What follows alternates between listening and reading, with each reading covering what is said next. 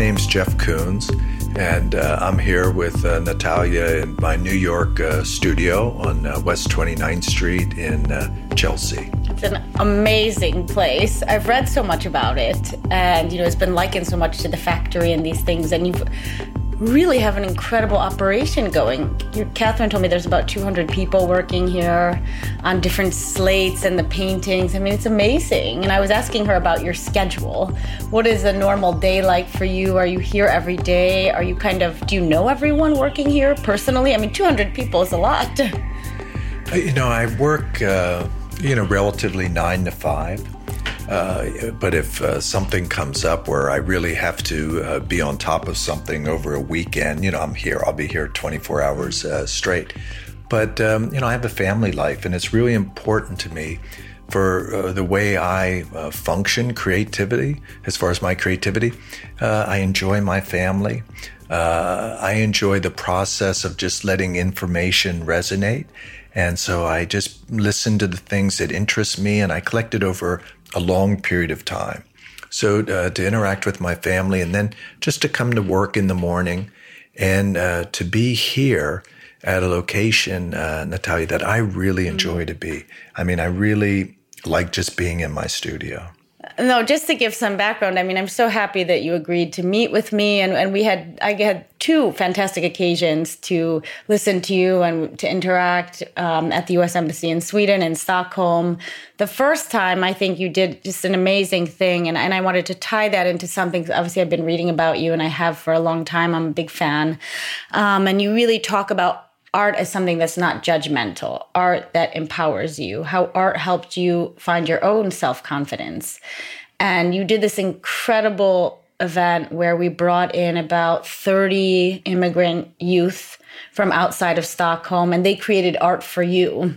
And I've looked back at those photos and you know I just remember how excited they were and like it was unbelievable their joy in meeting you. And I bring this up especially now when there's so much going on with with the Syrian refugees. And there's actually a lot of anti immigrant sentiment in both Europe and in our own country. I mean, we have a presidential election coming up, there's a lot of crazy rhetoric going around. And I mean, I was hoping you could tell me a little bit about how you have found art to kind of empower others and how you use that to give back to the community. Uh, I never knew as a young uh, child the power of art. It was just something that uh, created, um, you know, resemblance to the outside world. And uh, it wasn't until I ended up in art school because I really wasn't really talented at anything else other than spending my time in art class that I realized the power of art and connecting you so effortlessly with all the other human disciplines. And that gave me the kind of aha moment where I realized that I could become the person that uh, I had potential to become. And it became a, a, an enlightening device that I would be able to come in contact with myself and to be able to connect me to the external world, to, you know, be involved with uh, people. And over the years, I realized that acceptance, not making judgments, but uh, practicing uh, acceptance was the most uh, powerful vehicle for me to keep everything at my disposal. That every image I would see, every object interact with, any sensation I would feel, to not exclude it, not in any way uh, to um, segregate it, but to embrace it, accept it for what it is, and it's perfect in its own being, and uh, to have that at my disposal uh, you know, Natalia, that doesn't mean that at certain moments in your life, some things may have more significance, but uh, and you may be attracted to other things and have more interest in that. But it still doesn't mean that these other things uh, aren't as relevant and perfect in their own being. How do you reconcile, and I, am glad you used that word non judgmental, anti judgment, with the art world, which is notoriously quite snobby, if I may say. And I say this as an art enthusiast. I'm really passionate about it. I have a lot of friends working in the gallery scene. It's a really snobby, kind of hyper intellectualized, sometimes not even in an authentic way, scene. And and you've definitely, although you're the biggest star in the world, and I can say that, um, you've had your dose of criticism, and you're kind of um, bridging this gap with reality and accessibility and kind of the highfalutin nature of the art world. Does it ever annoy you? I mean, how do you reconcile that paradox in the way? Or do you feel that you're kind of the the visionary changing the scene? Uh, it should be accessible, right? You know, I think anybody really involved with the arts, really uh, uh, committed uh, uh, to art and transcendence, uh, understands that there's a part of the community that always really gets it wrong. And judgment you know, uh, is really important to remove. There are certain areas in life that you have to make decisions, but uh, uh, judgment and uh, uh, criticism uh, is used to disempower, and it's used as a hierarchy system. And as soon as you practice that, Uh, you're you're alienating all of these. Uh, parts of life that are no longer of, possible to be of service to you instead of keeping everything open and active. And if you keep everything open and active, the different kind of parallel realities all of a sudden all open up more into one. And it's it's metaphysics. And it's really at the, the core of life to really be able to appreciate it is to have the moment now connect with the eternal. And uh, it, it, the only way to do that too is to do it in the universal through acceptance. Have you always had such an incredible perspective on on life and your work and and I say this again not to sound like a sycophant or something, but I was thinking a lot about you and and you know, I was I was a competitive ice skater and I remember the utter fear and I mean other skaters would sometimes get physically ill, they would throw up. I mean, it's so hard to put yourself literally out there under a spotlight for people to then grade you and judge you. And, you know, I remember being able to have that fear, but then I would get out there and shut it out and perform as best as I could. And in a way, art and what you do is very much like that. You toil and you know pour your heart into these works that you then put out there for people to judge and later kind of take from you. I mean, it's such a loss of control. And as a control freak, I was thinking, how can he do that? You know, you make this incredible piece of art and you don't control what is then done with it in any way. I mean, is that hard psychologically, or have you kind of evolved past that now? You know, when you, when you make a work of art, I mean, you're you're making it yourself, but you're making it to be finished by the viewer because that's ultimately who finishes the work.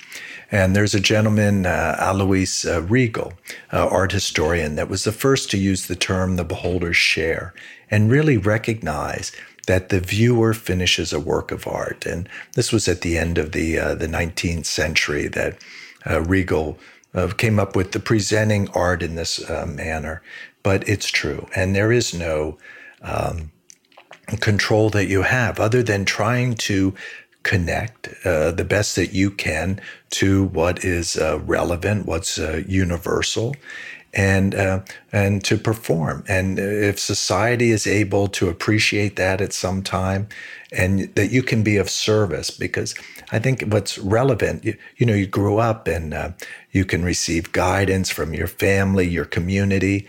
And what was so interesting about participating with uh, these kids that uh, come from different refugee situations is that they really just want to be part of a group. And, you know, uh, art was that group for me. I could be part of the avant garde. I could have a relationship with Duchamp and with Dali and Picabia and Warhol and Picasso. And it's a community. And you produce to the best of your level, and hopefully you're able to bring something to the table.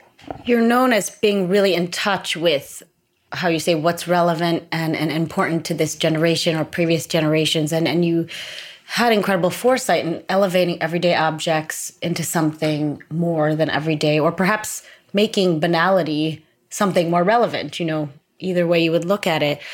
What trends are you seeing now? Like, what do you think will be important? We were just discussing our children and their digital obsessions and the need to detox from those. I mean, what do you think art will look like in five years, 10 years in terms of how we're reflecting society to it? What trends are you seeing?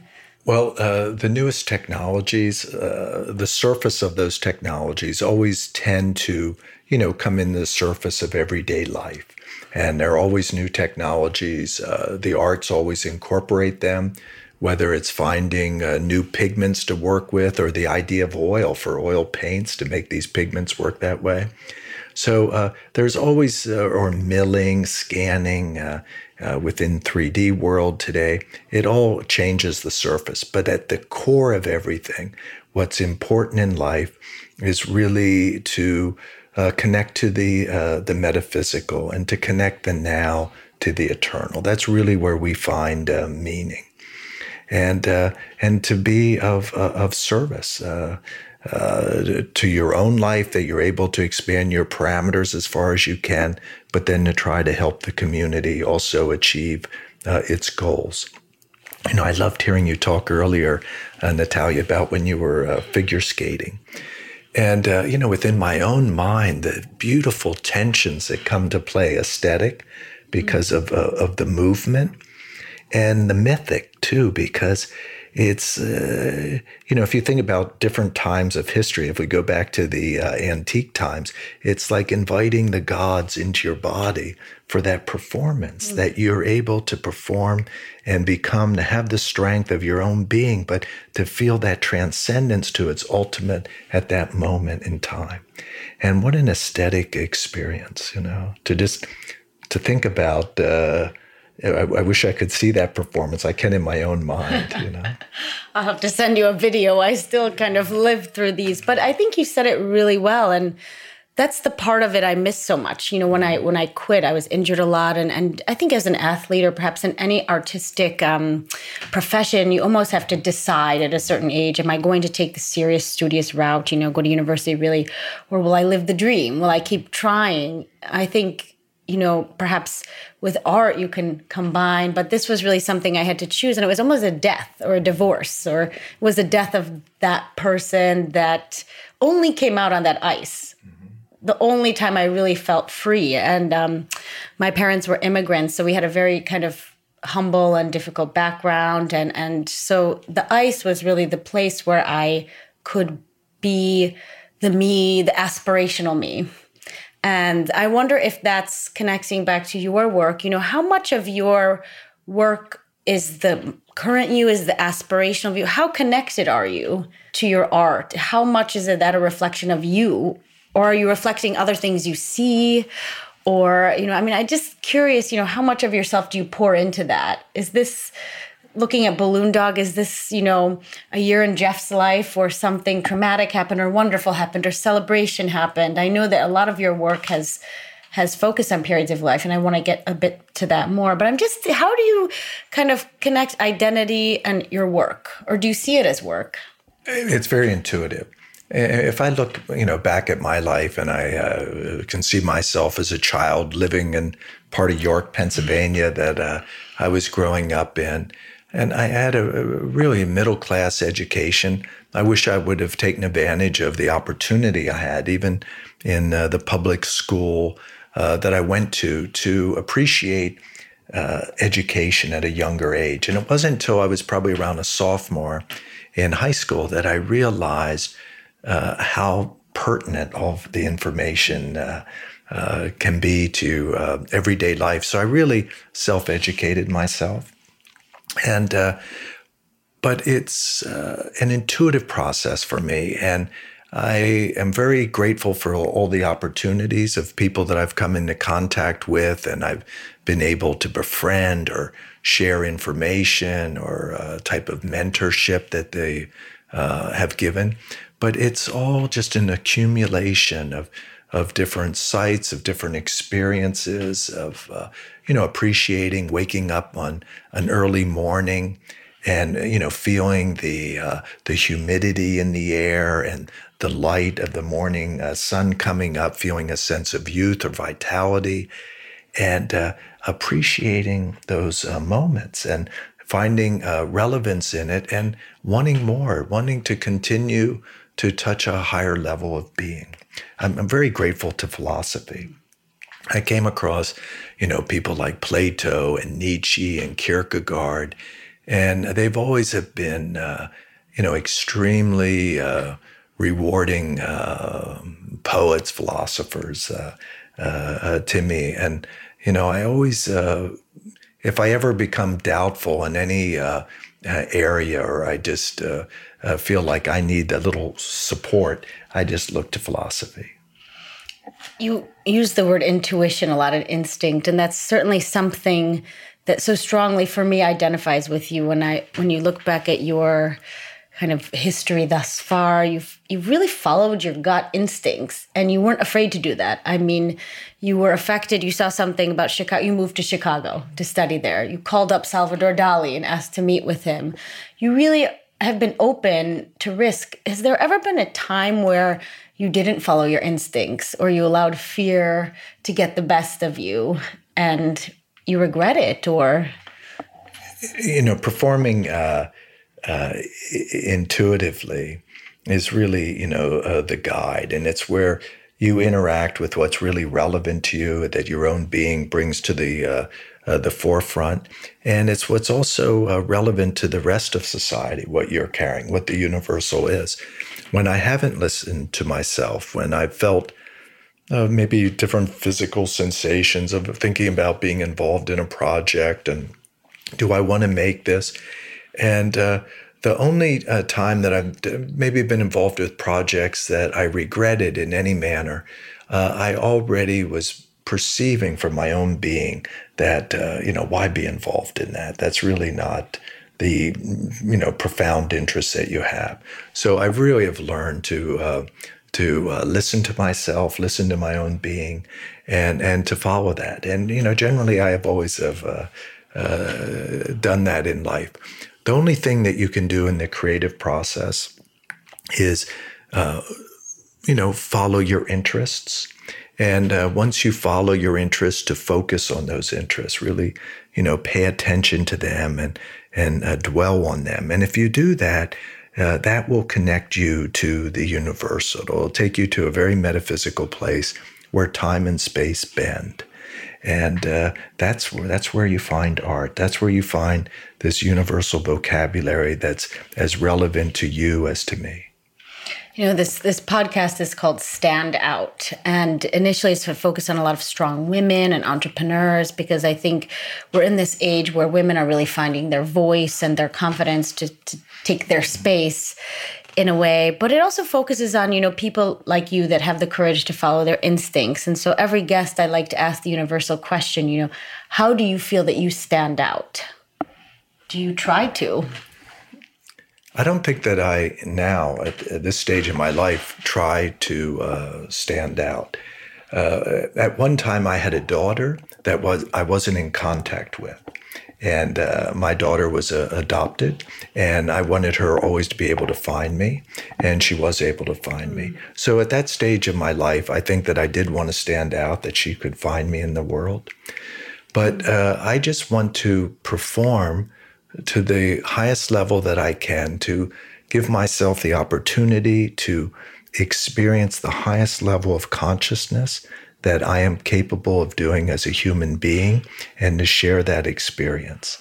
Uh, you know, we have the freedom of gesture to experience the highest state. I mean, we can become aware of everything, but we just have to uh, let our beings experience that and to exercise that uh, freedom.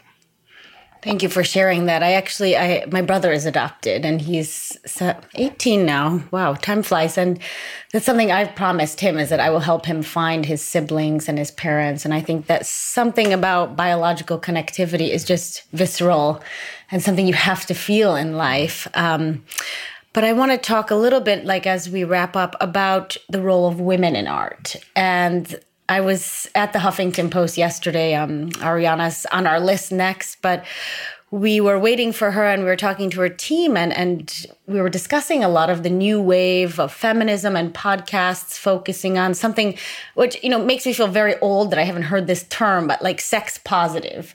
Feeling that sex is not shameful is not something guilty that women can have sex like men.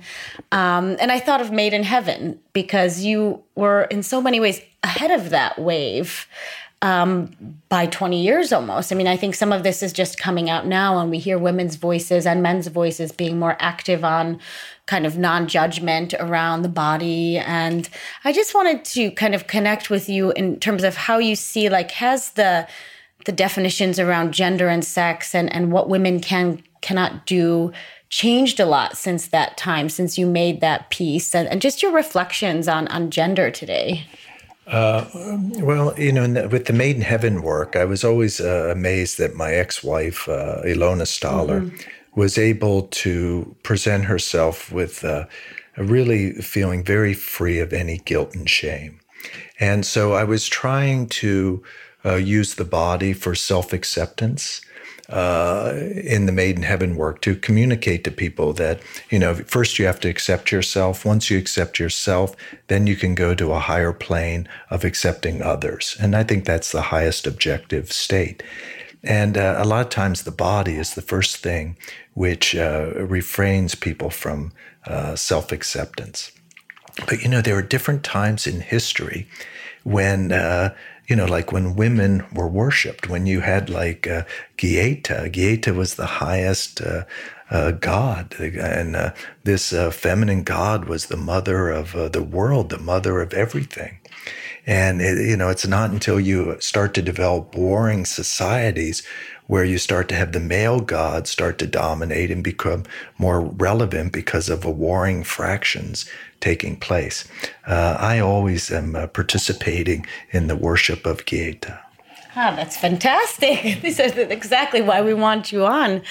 Um, no, I mean, I think it's interesting. And, and your ex wife was Italian. And sometimes I ask myself, after living four years in Sweden, where it's so funny. I mean, um, you know, my daughter was in daycare there. Their subsidized daycare it was a fantastic Montessori education. But when they received dolls, they were anatomically correct dolls. And I remember a lot of the American parents saying, "Oh my god, you know, I can't show this to my child. This is this is, you know, there's a vagina or something there." And they were very shocked by this. And, you know, we even I was also connecting with some people that uh, there's a lot of great gamers and, and gaming companies coming out of Sweden and they would tell me you know our game is really successful except there's there's a gorilla figure and you can see his nipples and Americans really felt that that is inappropriate and I say all this because it's you know do you think it's it's a little bit of something about our society is American society more puritanical are we changing is it slow because I do think Europe there's always been a more freer kind of open perspective. Um, and I wonder if you see that and if you see that in art.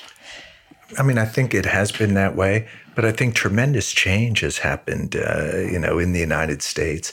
And over the last couple years, with uh, the changing of the laws for uh, gay, lesbian, uh, uh, movement and you know transgender all of these different areas i mean this is america. And so there's been tremendous uh, change of attitudes and an openness and an acceptance of uh, of people and who they're who they are how they function. So th- this has been a tremendous change and i think that in general the states has been more open to uh, to the arts too, in a, in a way, and they appreciate the role of uh, artists, uh, uh you know, poets, writers, and that uh, the idea of culture uh, today isn't just Hollywood. Mm. that there are other inclusions.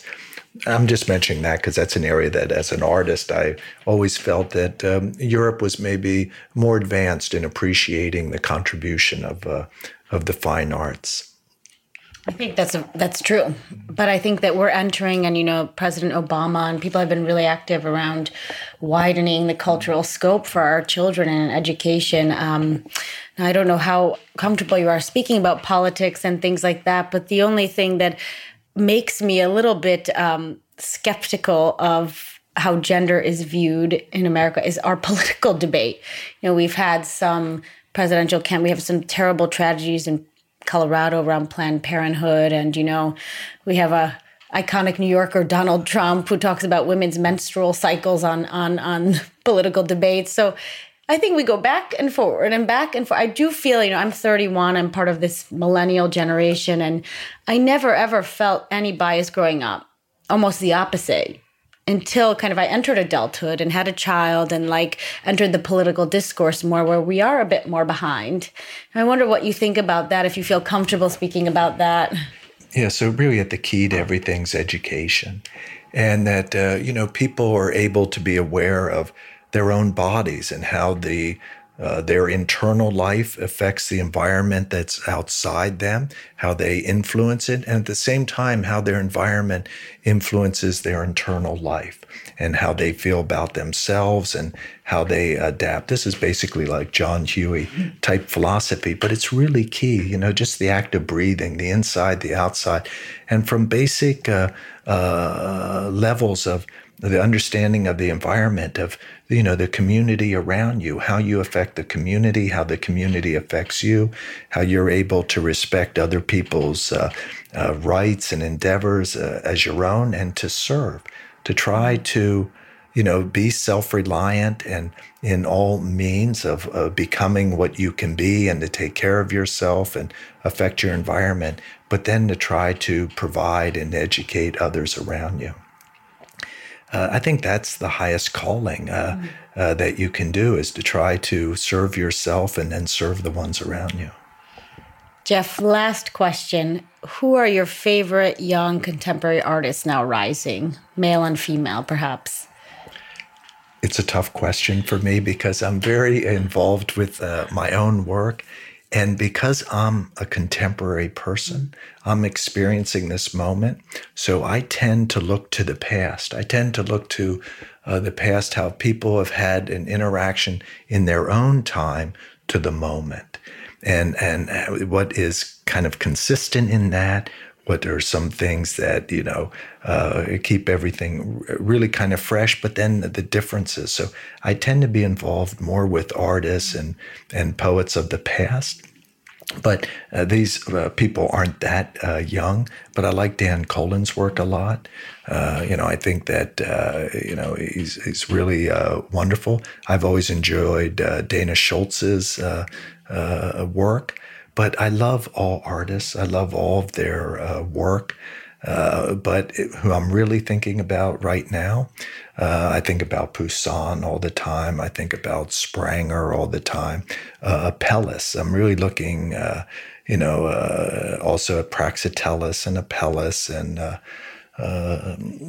the ancients. You know, I like all periods of of art. And I never tire of Boucher and hmm. Fragonard uh, that like to at the same time show the pleasures of of the body and of being human and to enjoy it and to rejoice in it to have a, a, this dialogue always with one's own mortality to be aware of it but at the same time to reach an acceptance Thank you so much, Jeff. This is the third or fourth time I've been lucky to spend time with you, and you always leave me with a lot to think about. So until next time, thank you. Natalia, it was great. It was great thank to be with you. so much. That's good. This podcast is a collaboration with Doggins Industry and ACAST. Produced by ACAST, with Sandra Moline as supervising producer and Carl Rosander as executive producer.